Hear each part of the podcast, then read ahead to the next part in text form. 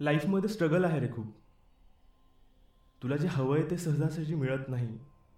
इथे प्रत्येक क्षण तुला जगण्यासाठी झगडावं लागतं. मग सुंदर असं काहीच राहत नाही. खचून जातो आपण. उठल्यापासून झोपेपर्यंत ज्या गर्दीत आपण वावरत असतो ती गर्दीच नको वाटू लागते.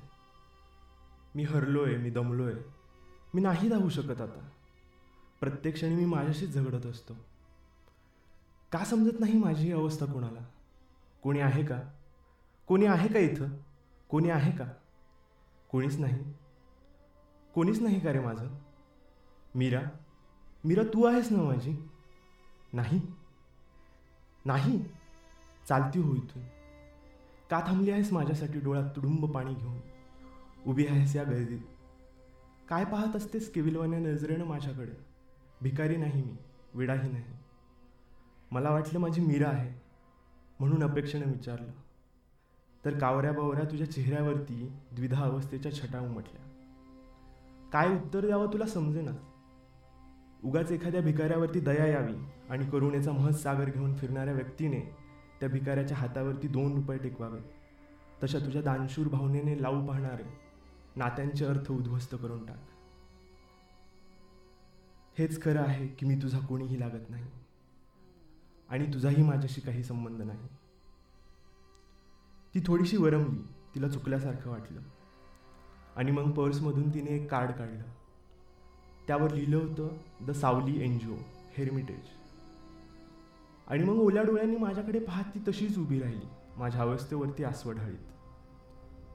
पापण्यांच्या कड्यांमध्ये अश्रू साठवत. मी त्या कार्डकडे पाहत तिला म्हणाले सावली हेरमिटेज? एन जी ओ वगैरे चालवतेस का? मग माझ्यासारखेच पाहत असशील ना खूप सारे लोक तिथे त्या तुझ्या एन जी ओमध्ये पण खरं सांगतो मला आता कुणाची सावलीही नको आणि कुणाचा आधारही. माझ्याजवळ आहेत माझ्या गरजेपुरत्या चार भिंती एक छप्पर.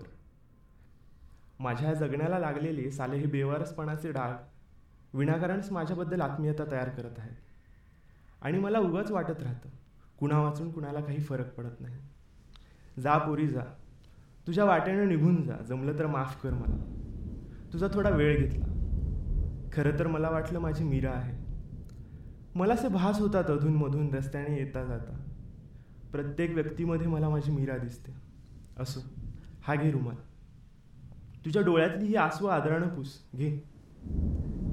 माझी अवस्था पाहून केवढ्या चटकन डबडबले तुझे डोळे. माझ्या मीरेच्या डोळ्यात ही अशीच आसवं उभी राहायची. खूप भावनिक होती ती ही बरं का? माफ कर गैरसमज झाला माझा. माफ कर. पण जरा जपून जा पोरी. जपून जा. तिच्या पाठमोऱ्या आकृतीकडे पाहून माझं मत पक्क झालं. विचित्र विलक्षण मायाळू आहे हे जग. ती गेली आता मलाही निघायला हवं. त्या चार भिंती माझी वाट पाहत असतील. माझा हा नियम झाला आहे. सर्रास मी या दुतर्फा शिशिराची झाडं असलेल्या रस्त्यावरती एकांताला विलास म्हणून फिरायला येतो. या वातावरणातून मी कल्पनेत प्रवेश करतो. वास्तवाच्या चित्रांना कल्पनेचे रंग येतात. मग अचानक माझ्यातच अडकलेल्या एकांताचा विस्फोट होऊन माझ्या मनातल्या भावना मी मोठ्याने बोलू लागतो. रस्त्यावरच्या गर्दीत कुठेतरी मला माझी मीरा दिसते पण ती मीरा नसतेच मुळी ती असते एक वाटसर. आपल्या वाटेने घरी जाणारी. असं होतं. पण खरं दुःख सांगू मला माझी मीरा आता कधीच भेटणार नाही. त्यामुळे या वाटेत आता मी कुणाला असा त्रास देणार नाही की असा स्वतःशीच बडबडणार नाही. आता मी सामान्य होतो. हे रस्ते ही गर्दी या दिव्यांच्या एकतर्फी खांबांसारखा सामान्य. आता उरतो तो हा पायदळी तुडवून घेणारा फुटपाथ आणि ही माझी पायांची गाडी. आणि हा गाडीचा ब्रेक. ब्रेक फार महत्त्वाचा आहे. तो कधी आवळावा कधी सोडावा हे कळायला हवं. नाहीतर योग्य ठिकाणं मागं निघून जातात. जशी माझी मीरा गेली मी माझ्याच विश्वात त्या निरेकाभोवती एवढा गुंतून बसलो आणि जिच्यासाठी मी ही धडपड करत होतो तेच पाण माझ्या कादंबरीतून बाजूला झालं. शेवटच्या काळात तिला खूप गरज होती माझी. पोटाचा कॅन्सर असून सुद्धा छातीत पेटलेली ती आग त्या वेदना दाबून ती चेहऱ्यावरती हास्य ठेवायची. त्या रात्री मित्राचा फोन आला होता. तो म्हणाला तुझ्या पी एच डीसाठी आवश्यक असलेले काही पेपर्स माझ्याजवळ आहेत. तेवढे घेऊन जा. पहाटेच मी निघालो. माझी आवराआवर पाहून मीरा म्हणाली जाऊ नकोस थांब. माझ्याजवळ तू नसलास की माझा जीव कासावीस होतो. तसं तिलाही माहीत होतं काम महत्त्वाचं आहे. या पेपर्समुळे खूप दिवसापासून रेखडलेली आमची एक इच्छा काही काळात पूर्ण होईल. म्हणून परत तीच म्हणाली जा पण लवकर माघारी ये. वेळ लावू नकोस. त्या दिवशी ती मला हसऱ्या चेहऱ्यानं निरोप देत अलविदा म्हणाली ते शेवटचं. डॉक्टरांनी सांगितलं पोटातल्या ट्युमरमुळे एक रक्तवाहिनी झिजली आणि अंतर रक्तस्राव जास्त प्रमाणात झाल्यामुळे आम्ही तुमच्या पत्नीला वाचवू शकलो नाही. शेवटी म्हणे तिने खूप रक्ताच्या उलट्या केल्या आणि शेवटचा श्वास घेतल्यानंतरही तिचे डोळे उघडेच होते. जणू आजूबाजूला ती मला शोधत होती. कदाचित तिला शेवटचं मन भरून पाहायचं असेल मला. त्यामुळे म्हणतोय ब्रेक खूप महत्त्वाचा असतो.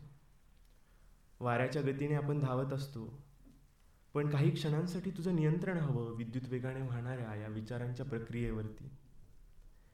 कारण विचारांचं आपत्य जन्म घेतं कृतीमधून. त्या दिवशी माझी कृती मला चिरकाळ छळते आहे. त्या दिवशी थंड पडत असणाऱ्या मिरेच्या हाताला मी माझ्या हातांची ऊब देऊ शकलो नाही. त्या दिवशी आपण नियतीने फिरवलेल्या गोफणीतून असे भरकटलो की सारच हरवून बसलो. थांबलो असतो तर तिच्यासोबत शेवटचे काही क्षण मन भरून जगलो असतो. म्हणूनच आता मी हा मनाचा ब्रेक जाणीवपूर्वक वापरतो. फिरता फिरता कधी ओळखीचं ठिकाण दिसलं की मी आवर्जून आवडतो हा ब्रेक तिथे जाऊन त्या निर्जीव वस्तूंना हात लावतो आणि त्या वस्तूंच्या सोबत भूतकाळात घडून गेलेले प्रसंग विचारांच्या पडद्यावरती पुन्हा जिवंत करतो. या ब्रेकमुळेच मागे सुटलेल्या काही अपूर्ण घटना पुन्हा जगून घेतो. ते स्थळ तो प्रसंग आणि त्या प्रसंगात अडकलेली माणसं डोळ्यांसमोरून हलता हलत नाही स्वप्नांचं एक विश्व तयार होतं माझ्या अवतीभोवती. मग स्वप्नात एवढा भरकटच जातो की वास्तवात मी कुठे होतो हे माझं मला देखील कळत नाही. आता बघा ना मनाशीच बोलत बोलत कधी मी या वाड्यापाशी आलो हे माझं मला देखील कळालं नाही. हे असंच होतं सरस त्या वाड्याच्या बाजूला त्या पायऱ्या दिसत आहेत का? त्या थेट भाड्याच्या खोलीकडे जातात. त्या खोलीत मी प्रवेश केला की माझा आणि या वास्तविक वेगवान जगाचा संबंध धुसर होतो. ते दार बघ. हो ते जिच्या कडीला पितळी कुलूप लटकत आहे ते. काळ्या बाबळीच्या लाकडाचं ते जड जुनाड दार बंद डोळ्यांनी खुणावत आहे का मला? थांब. चावी सापडली.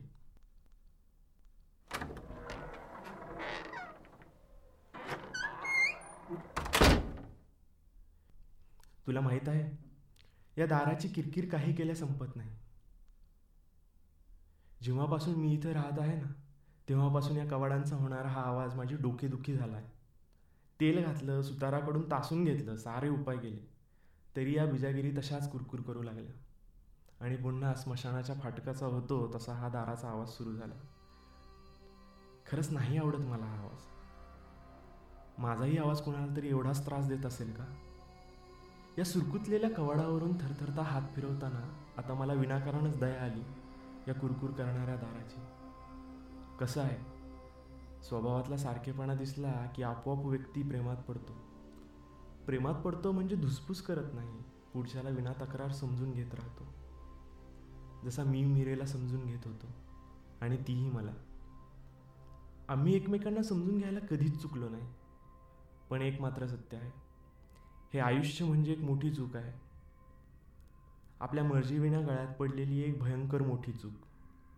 चुकतो माणूस आणि चुकीतूनच शिकतो सुद्धा. आता मी नाही का चुकलो मागाशी? हो त्या मुलीमध्ये चुकून मला माझी मीरा दिसली.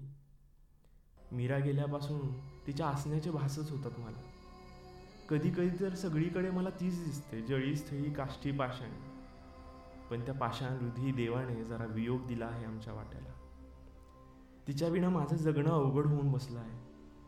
आणि आलीच त्या निष्ठुराला दया तर तो लवकरच बोलावणं पाठवेल मला. पण आता त्याच्या निमंत्रणाची वाट देखील मी पाहणार नाही. या वाडातच लिहिणार आहे मी माझा अंत. हा वाडा जो साक्षीदार आहे माझ्या आणि मीरेच्या शेवटच्या क्षणांचा. मीरेला असले जुने पुराणे वाडे खूप आवडायचे. बोलग्ना विद्यापीठात archaeology and cultures of ancient world या विषयावर तिला मास्टरी मिळवायची होती. प्राचीन गोष्टींचं प्रचंड आकर्षण. मग राहण्यासाठी सुद्धा फ्रेम स्ट्रक्चरमध्ये बांधलेलं ठोकळेबाज घर नको वाटते तिला. जुन्या लोड बेअरिंग स्ट्रक्चरमध्ये प्राचीन वाटला पाहिजे असा वाडा बांध म्हणून हट्ट धरायची माझ्याकडे. तिच्यासाठी मला एक वाडा उभा करायचा होता पण मला उशीर झाला आणि ती लवकर निघून गेली. पण तिच्या शेवटच्या काळात फिजिक्स विषयाचे रिटायर्ड प्रोफेसर तात्यासाहेब यांच्या वाड्यामधल्या दोन खोल्या आम्ही भाड्याने घेतल्या. या जुन्या वास्तूत तिच्या आठवणींची मिठी जास्त घट्ट बसते. म्हणूनच तर ती गेली तरीही मी इतके वर्ष इथे राहत आहे. अरे हे पायाखाली काय आलं? पत्र? गुलाबी पाकिट? नाव गाव काहीच नाही या पाकिटावरती. कुणाचं आहे हे पत्र? हा गुलाबी एनव्हलप काय गोड दिसतोय ना?